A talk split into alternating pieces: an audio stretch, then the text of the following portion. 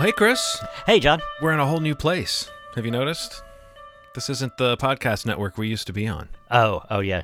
This is uh, something else.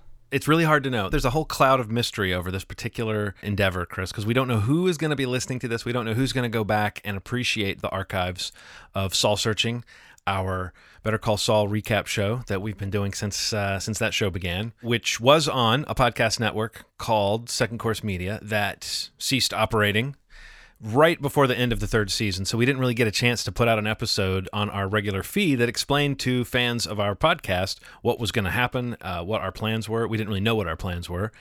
And now here we are, and we're looking forward to this fourth season of Better Call Saul returning in the fall.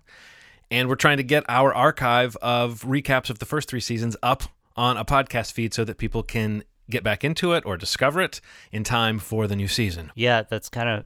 Uh, I think you made it sound more complicated than it is. Well, maybe, okay, you go. okay. Uh, all right, maybe, maybe you're right. But uh, this is us uh, getting ready to put all the old episodes back up again after they fell offline. And so here they are. And we, and yeah, we don't know who you, the listener, are. You're some person from the future who has decided for some reason, I'm going to go back and listen to those old episodes of a podcast that was about a timely show. But maybe you're listening to the show for the first time and you uh, know John or me or some, some something like that. You got some reason that you you know about our podcast and you're saying, ah, and I'll listen to their podcast at the same time as I'm watching the show. It's kind of hard to get it out in a simple way, but I think if people take what I said and the sort of panicky tone of that, and then the sort of hey, no big deal tone of what you said, they can figure out how confusing it is uh, just with podcasts to try to figure out where they're going to stay forever. Because being on a podcast network would seem to be the answer to that if you are a podcast producer like me, that someone else is handling the back end, and all I'm doing is producing a show and it's going up on a feed, and that's wonderful.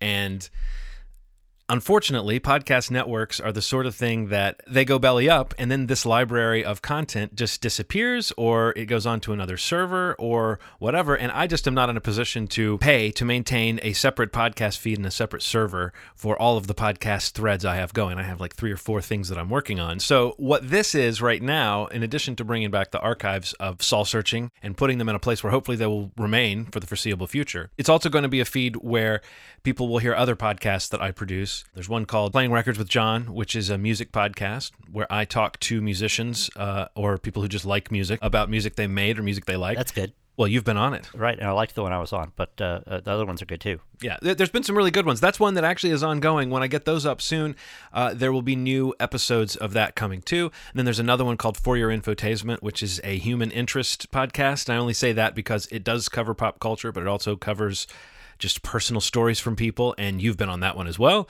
Uh, there have been episodes about things like the concept of whether advice ever helps anybody, embarrassing moments, little things like that that just lead to conversation. Right. It's a cool show. Well, I've enjoyed making it, and there's another one of that coming too that's kind of been on my hard drive for a while. So I'm trying to push all this stuff out and get it all in one place. So if it's confusing to you as a fan of Saul searching, that this feed is now going to have other podcasts on it, I, I think all I want to say is give them a chance, listen to them.